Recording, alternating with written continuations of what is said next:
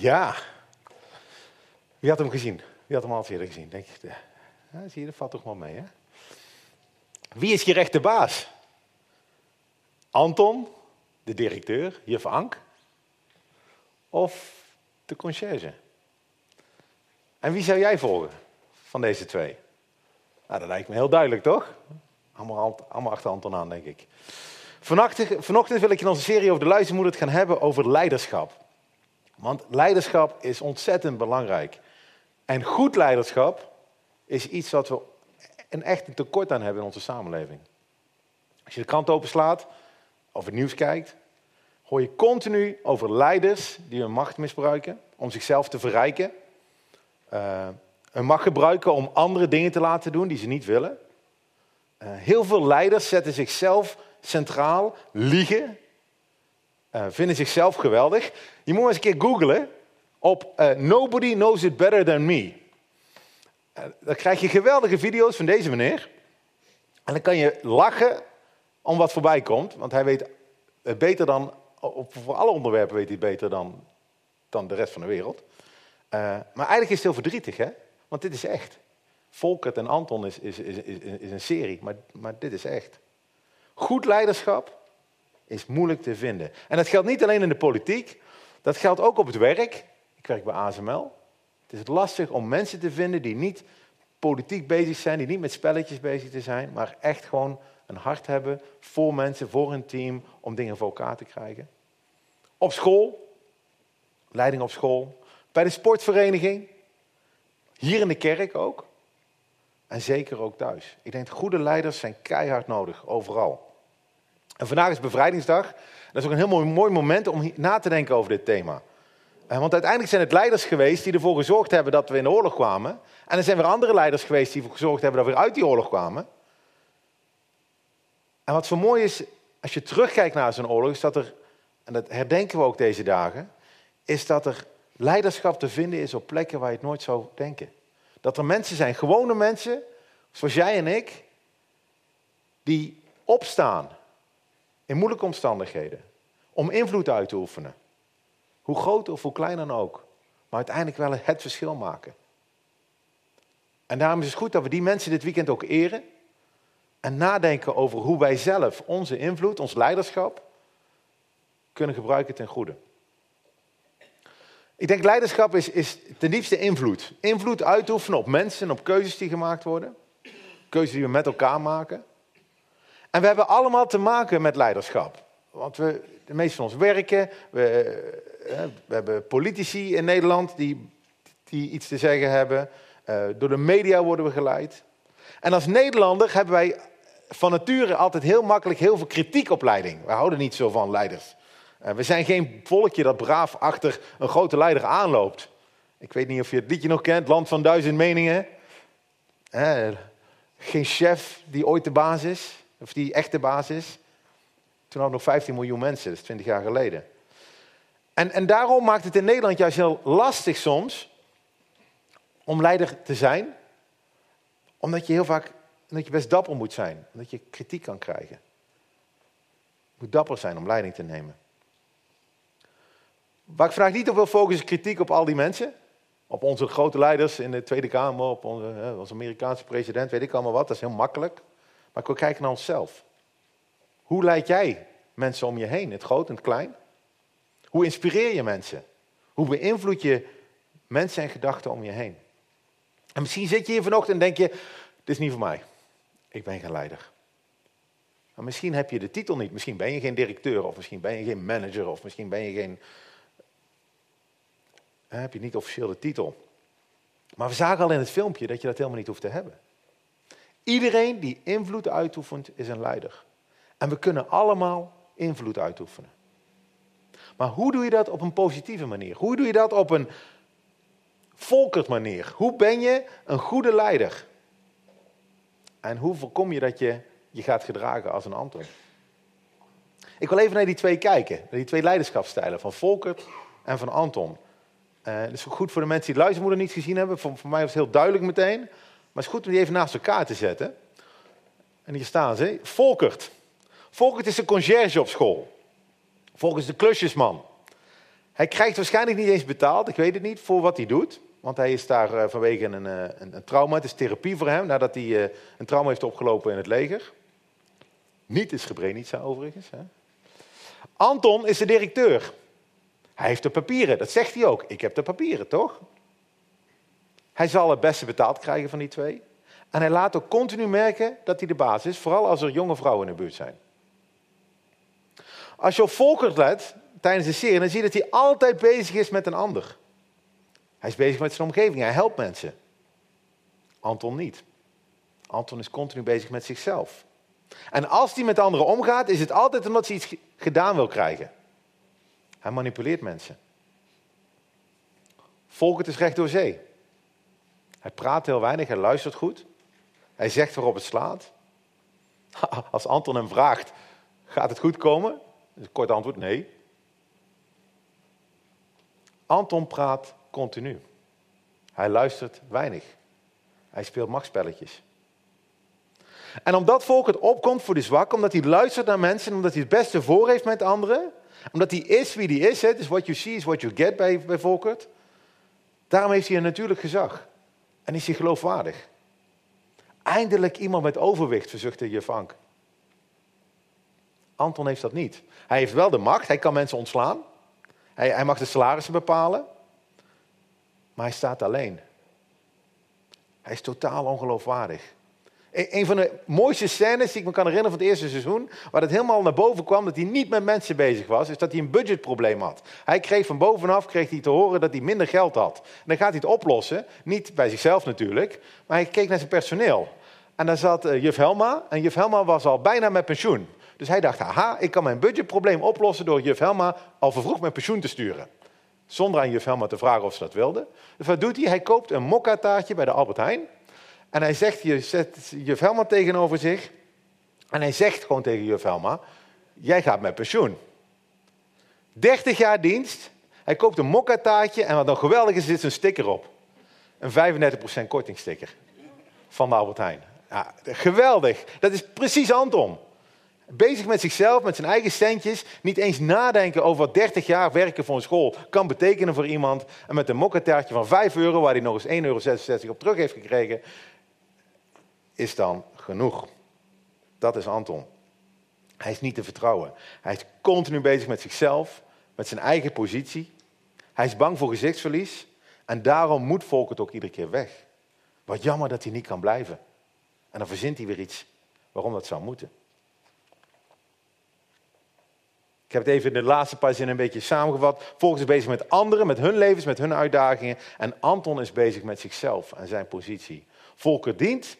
Anton is bezig met zelfpromotie. Ik heb de papieren. Ik spreek Frans. Ja, bijna. Ik los het met humor op. Heb je dat al eens geprobeerd?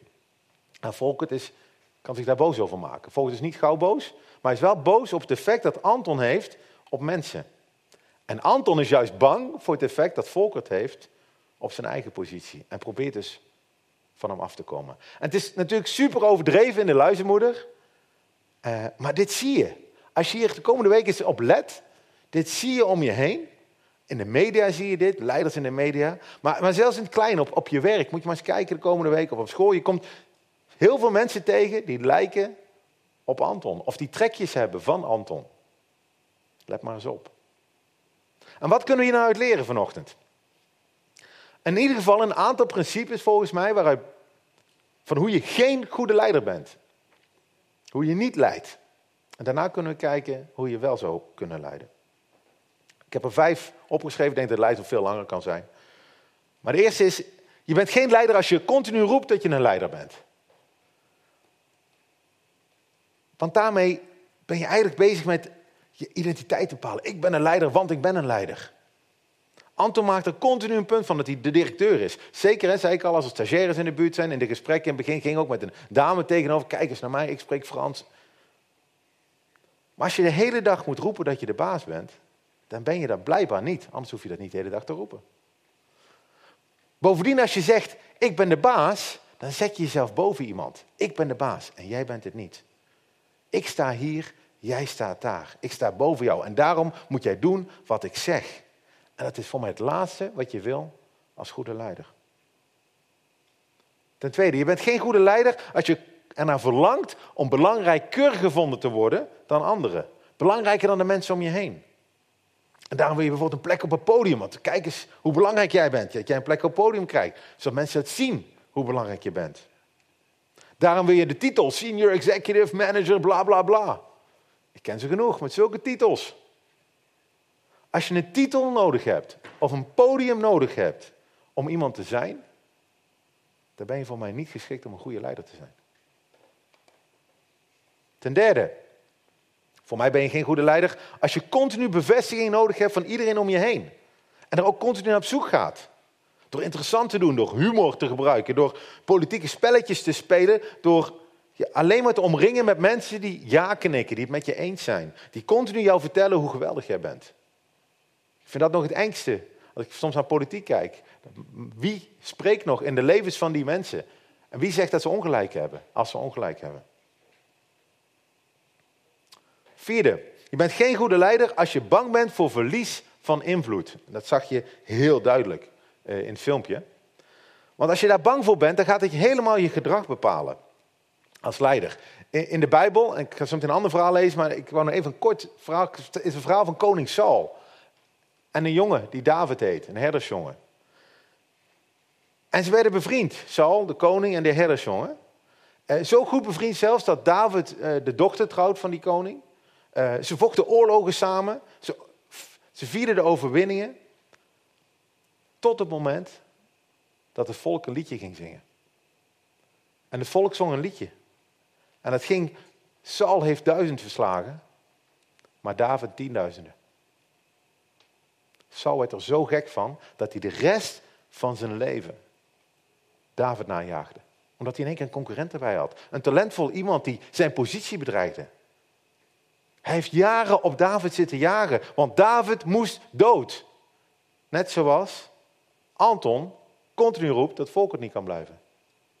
Hij moet van volk af, omdat volk een bedreiging is voor zijn positie als directeur. Als je daar bang voor bent, dat je talentvolle mensen jou op gaan volgen, die beter doen dan jij, ben je volgens mij geen goede leider. En mijn laatste punt, mijn vijfde punt, is als je je positie, je bent geen goede leider als je je positie meer lief hebt dan de mensen om je heen. Bij een bedrijf zie je dat zo vaak. Dat mensen het belangrijker vinden dat ze op een bepaalde positie komen, ergens in die grote hiërarchie van een groot bedrijf, dan dat het bedrijf er echt iets mee opschiet met wat jij doet. En het zou simpel zijn, hè? dit is een mooie preek, hè? vijf punten. Um, het is nou heel gemakkelijk om te zeggen, nou, dit moet je dus niet doen, uh, want dan ben je geen goede leider. Maar in de praktijk is dit best lastig om dit niet te doen. Ik heb hierover na zitten denken. Ik heb mijn eigen, hè, ik sta hier ook op het podium. Hè? En bij ASML ben ik ook projectmanager.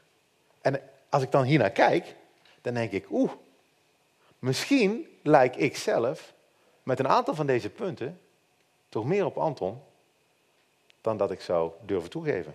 Of dat ik zou willen in ieder geval. En ik zei dat we het iets anders gingen doen vanuit, dus ik wilde we even één minuutje pakken. En je zit allemaal naast iemand, nou, bijna. Bijna iedereen zit naast iemand. Even één minuutje, kijk naar deze vijf punten.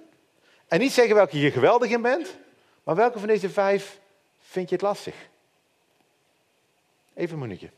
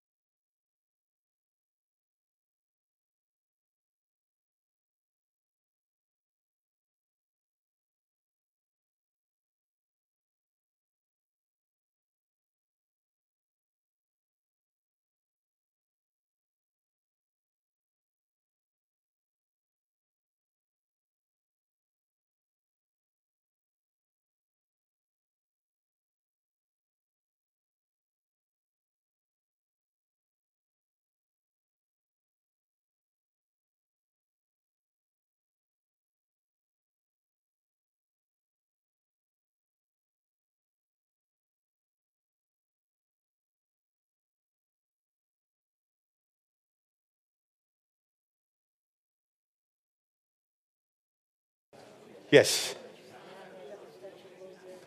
En die kunnen nog een uur doorpraten, doen we straks bij de koffie. Ik wou even dat je erover nadenkt. Dan gaat het gesprek zo meteen wat makkelijker. Heeft iemand hier nog vragen over? Kwamen er in het gesprek nog vragen dat je denkt, daar heb ik nou een antwoord op nodig, ik snap het niet. Anders gaan we verder. Geen vragen? Wil je een vraag stellen? Oh, oké. Ik hoop dat jullie het ermee eens zijn dat het niet gemakkelijk is om volker te zijn. En dat we zelf toch wel iets van Anton in ons hebben. Want we zijn van nature zijn we allemaal heel zelfgericht. We doen vaak wat voor ons het beste uitkomt. Of wat ons het meeste oplevert. En er is echt iets nodig om te kunnen doen wat Volker doet. En daarom wil ik met jullie een bruggetje maken. Want wat ik zo interessant vind als ik naar Volkert en naar Anton kijk, is dat ik daar ook twee andere namen had kunnen invullen. Met bijna hetzelfde lijstje. Jezus en de Fariseërs. En als je twee keer even op en neer gaat tussen die twee lijstjes, klik, klik, klik, klik, dan zijn er bijna dezelfde lijstjes. De Fariseërs waren de, de leiders van de tijd van Jezus 2000 jaar geleden. De kerkelijke mensen die de Bijbel helemaal van binnen en van buiten kenden. Die de grote leiders waren van de synagoge. Precies wisten wat ze wel mochten doen voor God. Precies wisten wat God niet wilde. En zo gedroegen ze zich natuurlijk ook. En die hadden macht en die hadden aanzien bij het volk.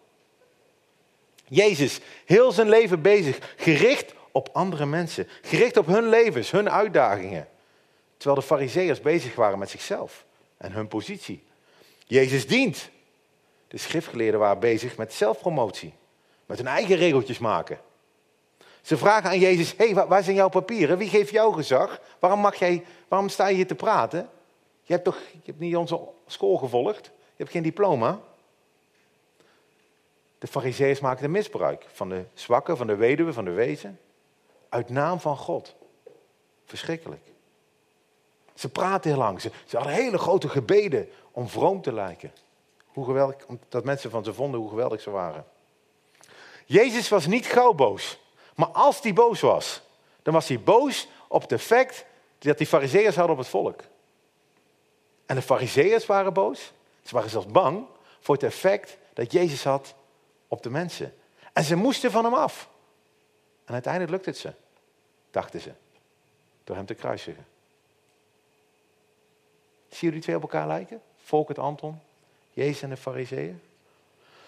Dus in plaats van vanochtend hier te staan en te zeggen, jongens, uh, wees als Volkert. Volkert die niet bestaat, hè. Volkert is een personage in een show. Dat moet ik altijd vertellen, televisie is niet echt. Dit wordt geschreven door mensen. Dit is erg overdreven. Ja, dan ben je helemaal... Ja, dit, ja, sorry. Die ballon kapot. Kunnen we beter kijken naar wie Jezus was. En wat hem zo'n goede leider maakte. En als we dat begrijpen, waarom hij kon zijn wie hij was, dan kunnen we misschien ook een beetje op hem gaan lijken. En ik wil met jullie daarvan een verhaal. Een verhaal uit de Bijbel. Een opmerkelijk verhaal over Jezus. En dat verhaal begint op Witte Donderdag. Dat is de donderdag voor Pasen. De dag voordat Jezus gekruisigd wordt. En hij heeft een maaltijd met zijn vrienden. En dan gebeurt dit. Toen de maaltijd plaatsvond, en de duivel, Judas Iscariot, de zoon van Simon, al in het hart gegeven had om hem te verraden, stond Jezus op van de maaltijd, legde zijn kleren af en nam een linnen doek en deed die om zich middel. Ze zit aan tafel. Judas, die hem gaat verraden, die zit ook aan die tafel. En Jezus staat op, legt zijn kleed af en neemt een doek en doet die om zijn middel. Maar er stond een bijzinnetje, die ik net overgeslagen heb. Een heel belangrijk bijzinnetje in het geel achter me. Daar stond, Jezus, die wist dat de Vader hem alle dingen in handen gegeven had, dat hij van God uitgegaan was en tot God ging, God heen ging. Jezus wist dat God de Vader hem alles in handen had gegeven. Hij wist dat hij de geliefde zoon van God was. Hij wist dat hij een opdracht gekregen had. En hij wist dat hij van God uitgegaan was en dat hij weer terug zou komen naar God. Hij kende zijn identiteit. Hij wist wie hij was. Hij kende het doel van zijn leven. Ik ben van God, ik ga naar God, ik heb een opdracht. En daarom maakt het mij niet uit wat mensen van me denken, wat mensen mij aandoen, in welke positie ik me moet manoeuvreren. Hij wist wie hij was. En hij was niet bang dat anderen zijn identiteit zouden kunnen aanraken. Want dat kunnen andere mensen niet. Je bent wie je bent. En als je weet wie je bent, dan hoef je jezelf niet te promoten. Dan ben je minder afhankelijk van de goedkeuring van anderen. Dan is de positie die je inneemt veel minder belangrijk dan de positie die je hebt bij God. En het goede nieuws is, jij bent Gods geliefde zoon of dochter. Daar mag je identiteit op bouwen. Als je wist hoe geliefd je was door God, je bent door God, dan valt een heel hoop angst en onzekerheid weg. Als je weet hoe belangrijk je bent in Gods ogen, dan maakt het toch niet meer zoveel uit wat anderen van je vinden. Dan kan je leven net als Jezus voor het applaus van die ene. En dat geeft vrijheid. Vrijheid om te doen wat Jezus nu gaat doen. Let maar op. Hij goot water in een waskom. Hij begon de voeten van zijn discipelen te wassen en af te drogen met de linnendoek die hij om zijn middel had. Dat was een taak voor slaven, hè? niet voor grote leiders. Ik maak een grapje over Donald Trump vanochtend. Ik zie Trump dit nog niet doen. Grote leiders laten zich bedienen. Je gaat geen stinkende voeten, zeker in die tijd, hè? geen asfalt, hè? overal iedereen liep door de, door de modder en, en, en, het zand. En, en misschien hadden ze wel eczeem en zweren aan hun voeten. Hè? Je moet je even goed over nadenken. Die schimmelkaasgeur even erbij. Hè? Dan ga je toch niet als grote leider van zo'n groep op je knieën om die voeten te wassen. Dat doe je toch niet? Simon Petrus, dat is de ADHD-vriend van Jezus. Die reageert meteen natuurlijk, want die heeft ADHD. En die snapt het meteen. Die zegt, eh, Simon zegt, heren, wilt u mij de voeten wassen? Jezus zei tegen hem, wat ik doe, weet u niet. Weet u nu niet, maar u zult het later inzien. Hij probeert tegen Petrus te zeggen dat Petrus niet snapt wat hij aan het doen is. Maar Petrus denkt het wel te weten, hij is een beetje eigenwijs. Petrus zegt tegen hem, u zult mijn voeten in de eeuwigheid niet wassen. Jezus zei, als ik u niet was, dan hebt u geen deel met mij. Hij maakt het heel zwart-wit. Ik ben jullie leider en daarom dien ik jullie. En wat Petrus doet lijkt heel bescheiden. Hè? Door te zeggen, nee, nee, nee, je hoeft mijn voeten niet te wassen. Maar het is eigenlijk een vorm van hoogmoed. Eigenlijk zegt hij, ik weet het beter dan jij. Ik weet beter wat hier aan de hand is. Ik weet beter wat hier moet gebeuren. Terwijl Jezus hem een les probeert te leren die hij nodig zal gaan hebben in de rest van zijn leven. En Jezus maakt het heel zwart-wit. Dus Petrus gaat mee, maar nu wil hij nog meer. Simon zegt tegen Petrus zegt tegen hem: Heren, niet alleen mijn voeten, maar ook mijn handen en mijn hoofd. Jezus zei tegen hem: Je hebt al gedoucht. Wie gebaat heeft, heeft slechts nodig dat zijn voeten worden gewassen. Want hij is al rein. Het is niet nodig dat ik ook je hoofd en je handen was, je voeten stinken. Daarom was ik ze. En dan zegt hij nog een zinnetje om, om even vooruit te kijken naar wat er gaat gebeuren in de dagen daarna. U bent rein, maar niet alle. En hij doelde daarop op Judas. Hij wist wie hem verraden zou en daarom zei hij, u bent niet alle rein. Toen hij dan hun voeten gewassen had en zijn kleren weer had aangedaan, ging hij aanliggen en zei tegen hem, zie, ziet u wat ik aan u gedaan heb? U noemt mij meester en heren. En u zegt het terecht, want dat ben ik. Jullie zeggen dat ik jullie leider ben en dat klopt. Ik ben dat. En dat is precies de reden waarom ik jullie voeten ben gaan wassen. Want ik ben een dienend leider. Dat zegt Jezus hier. Een goede leider is een dienende leider. En de laatste jaren, de afgelopen tien jaren, is het weer super populair geworden. Allemaal managementboeken over dienend leiderschap en hoe je het beste kan leiden geven. Maar dat wist Jezus 2000 jaar geleden al. Dit is niet nieuw. De vraag bij dienend leiderschap is niet hoeveel mensen heb je onder je, maar hoeveel mensen mag jij optillen? Een hele andere vraag. Hoeveel mensen mag je dienen? Hoe gaan anderen bloeien door jouw leiderschap, door jouw invloed? Dienend leiderschap is gericht op de ander. Luistert, is empathisch. Overtuigt op basis van argumenten, niet op basis van positie of macht. Zo iemand wil je volgen. Zo iemand wil je zijn. Ik heb het eh, geluk gehad. Uh, een jaar of tien geleden heb ik in Canada gewerkt. Mocht ik voor iemand werken. Die was, ik denk dat hij al 65 was. Ehm, hij was een dienend leider. Hij stond bijna hij aan zijn pensioen. Hij had miljoenen op de bank. Ik weet niet hoeveel miljoen, maar hij was, uh, is een van de rijkste mensen die ik ooit ontmoet heb in mijn leven. Hij was oud genoeg om geen carrièreambities meer te hebben. Hij had geen politieke agenda, want hij, hij hoefde niks meer. En hij vond het gewoon leuk om met een groepje techneuten iets te bereiken. En zijn motto was: Ik wil jullie laten schitteren als sterren in dit bedrijf. Bijna een Bijbelzinnetje. Weet je hoe fijn dat is? Om voor zo iemand te werken?